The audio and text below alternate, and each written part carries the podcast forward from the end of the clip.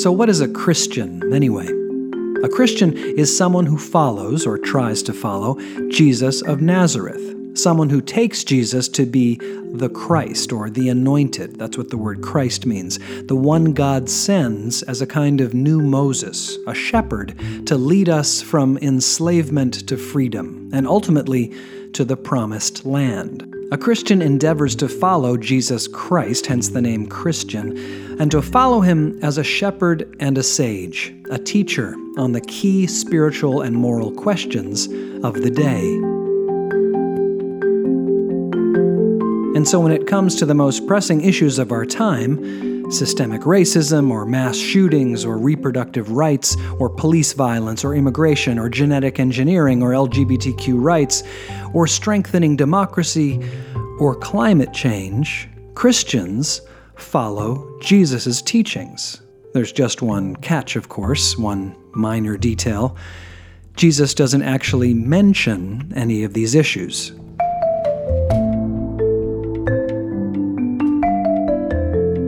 Not one. Not directly, anyway. If we think about it, though, this wasn't really Jesus' style to name particular issues and declare particular positions. Rather, his approach was to lay down clear principles, empowering his listeners to apply those principles to the specific issues in our lives as they arise. And the central principle, the greatest one of all, Jesus says, is twofold love God with everything you've got, all your heart, soul, mind, and strength and love your neighbor as yourself. And so the question is what does climate change have to do with this double love of God and neighbor? In other words, what does climate change have to do with Jesus?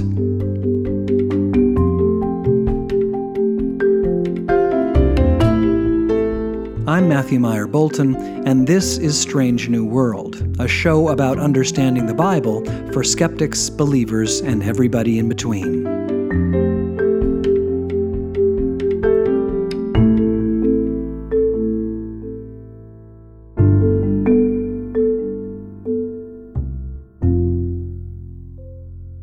This is part two of our two part series on the Bible and climate change. Part one focused on Genesis, and in this episode, we'll turn to the four New Testament Gospels and to Jesus. Do the Gospels give us reason to think of other creatures beyond human beings as our neighbors, and so as deserving of love and respect? They do, and each Gospel does it in its own way. In the Gospel of Mark, for example, likely the oldest of the four, the story begins with Jesus' baptism and the Holy Spirit immediately driving him out into the wilderness to be tested. The angels are with him, Mark says, and so are the wild beasts, keeping him company. Accordingly, at the very end of Mark's Gospel, the risen Jesus commissions the disciples to proclaim the good news not merely to all people, but to all creatures, to all creation.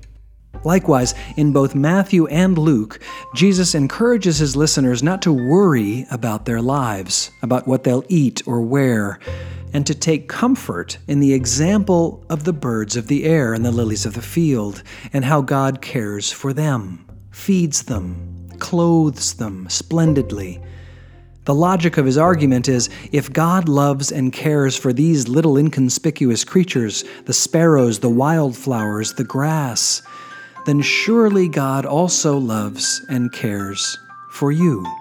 And of course, this portrait presupposes that God loves the sparrows and the lilies and the grass, and so that we are all kindred, neighbors, creatures made by God and loved by God.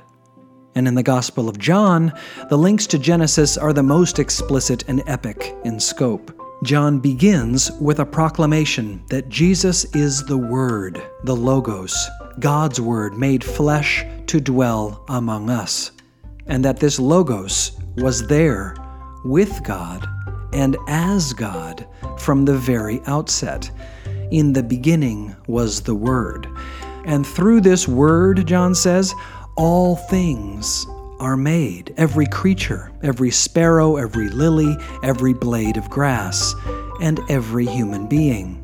In this sense, according to John, following Jesus means following the One, the Word, through whom all things, all creation, is made. And by the same token, when we crucify Him, we thereby attempt to kill, whether we realize it or not, the divine Logos, the pattern of life and wisdom and creation itself.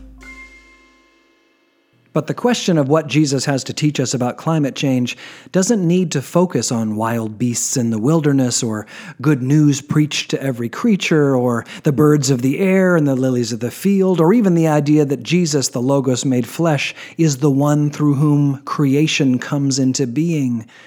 We can set all that aside and focus strictly on what Jesus teaches about our human neighbors, for that is enough more than enough to convince us that being a Christian means devoting much of our lives, our time and talent and treasure to the work of slowing and ultimately reversing climate change. This is what loving our neighbors looks like in the 21st century at the widest possible scale, the global scale. Take the Gospel of Matthew. There, Jesus begins his public ministry in earnest with a sermon, the Sermon on the Mount, and that sermon ends with a fierce warning to his followers. A warning that mere lip service, just calling him Lord, Lord, isn't enough. That anyone seeking to follow him should take care, as he puts it, to hear these words of mine and act on them. This emphasis on walking the walk is how Jesus ends his opening sermon, and sure enough, it's also how he ends his public ministry. His last lesson, the final story he tells before the Passion, before his suffering and death, is, appropriately enough, a kind of parable about the end of time, the last judgment, about what will truly matter when all is said and done. And like all stories about the end of time, this one is an exhortation about how to live here and now. What kind of life does God want you to live? This is Jesus' answer to that question, delivered as his final teaching. These are the words he wants ringing in our ears as he takes his leave.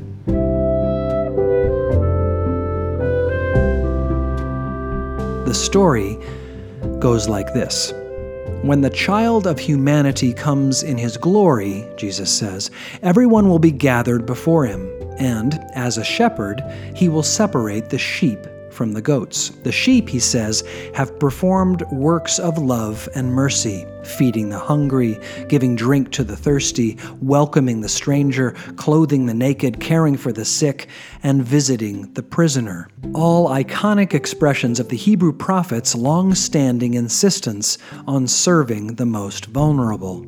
And in contrast, the goats have done no such thing. The child of humanity then reveals a surprising twist that when the sheep served those in need, in fact, they were also directly serving Him, feeding Him, welcoming Him, clothing Him, caring for Him, visiting Him.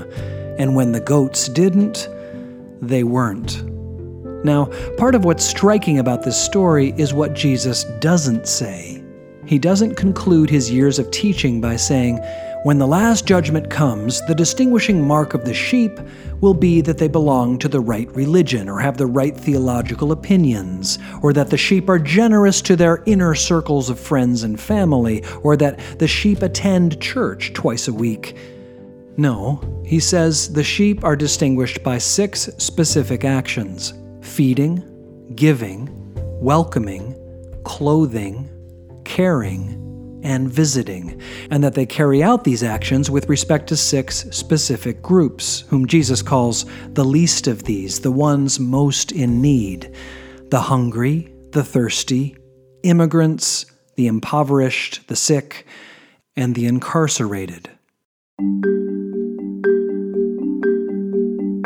Now, as it happens, the climate crisis, if we allow it to continue on the road we're currently on, will devastate each of these six groups. it's already doing so today. Extreme weather, rising seas, wildfires, famine, and disease threaten the impoverished and disenfranchised first of all and most of all. We're currently living through a refugee emergency all around the world, but the climate crisis promises to create waves of desperate migration that will dwarf today's challenges, and that, in turn, will intensify authoritarian politics, incarceration rates, and the likelihood of war and other forms of conflict on the other side of the planet and right here at home. When it comes to those Jesus calls the least of these, the climate crisis is the perfect storm. And Jesus doesn't pull punches here. He says that when we feed the hungry and give drink to the thirsty, when we welcome the foreigner and clothe the naked and care for the sick and visit the prisoner, when we do these things or when we don't, we do or don't do them, Jesus says, to me. Jesus himself is fed, welcomed, visited. And on the other hand, Jesus himself will suffer, will continue to suffer if the climate crisis stays on its current trajectory, right there along with the hungry and the refugees and the sick.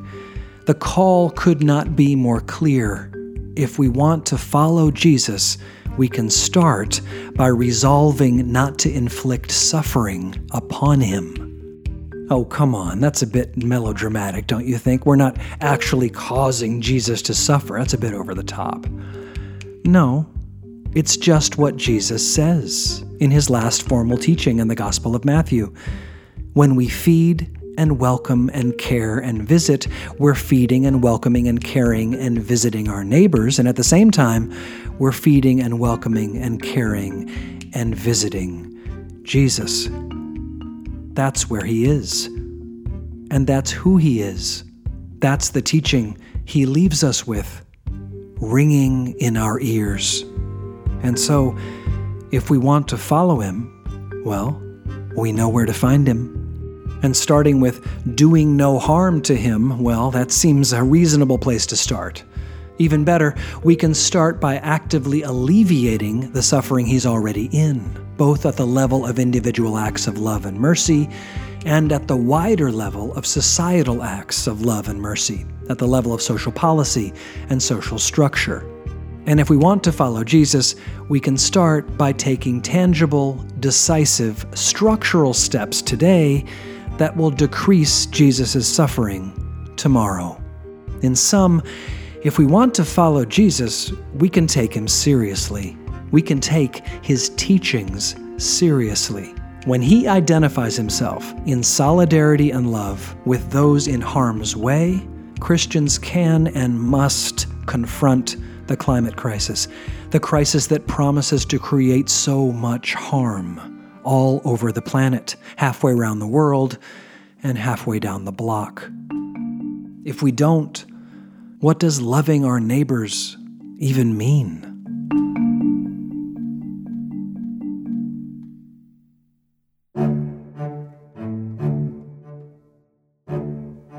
The Gospel of Matthew opens by presenting Jesus as a new Moses, a new shepherd sent to liberate human beings and guide us to the promised land. And Moses is traditionally considered the original Hebrew prophet. Thus, Matthew understands Jesus in terms of the ancient prophetic tradition Moses and Isaiah and Jeremiah and all the rest. And sure enough, the prophets repeatedly emphasize that concrete acts of love and justice are what matter most in the end.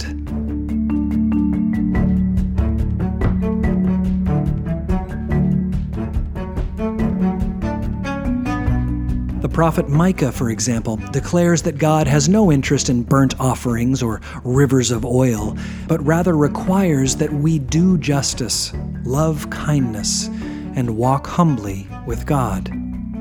It's no surprise, then, that Jesus ends his formal teaching ministry with a similar emphasis on action and humility.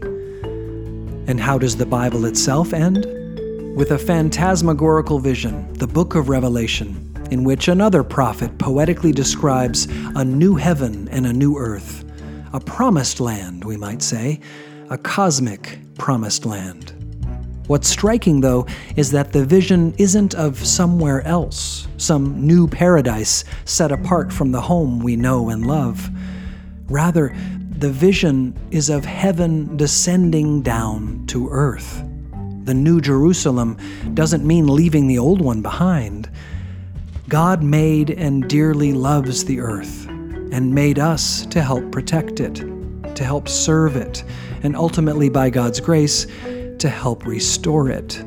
Thy kingdom come, thy will be done on earth as it is in heaven.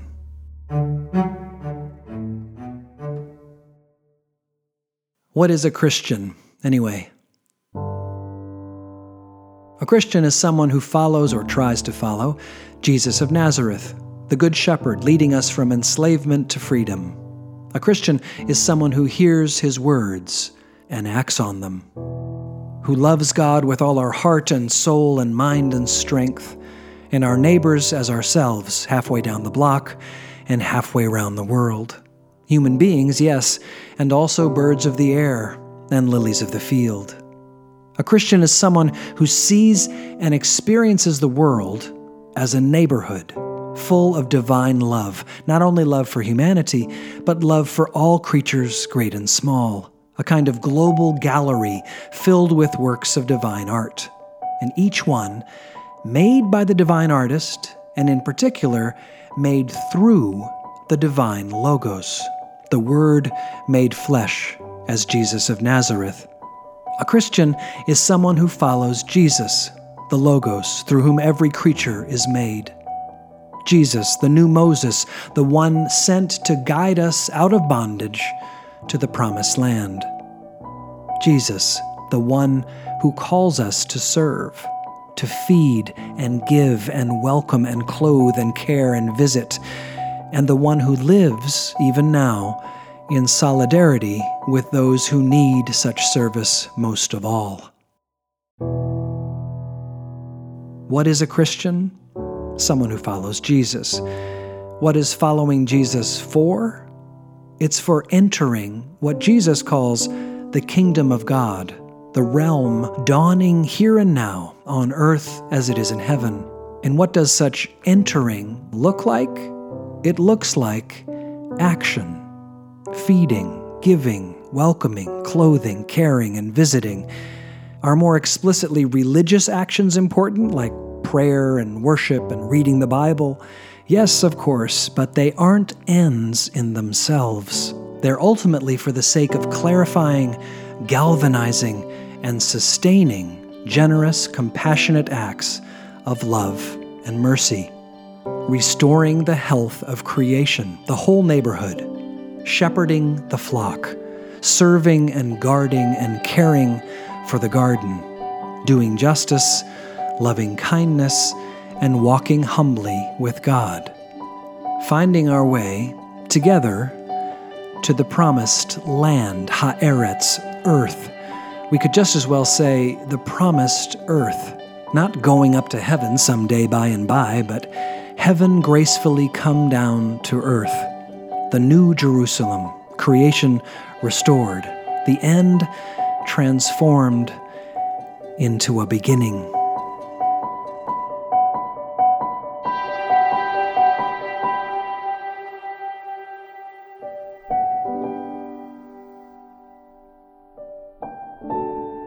Strange New World is a SALT project production written and produced by me, Matthew Meyers Boulton, with help from Elizabeth Meyers Boulton and Gretchen Summers.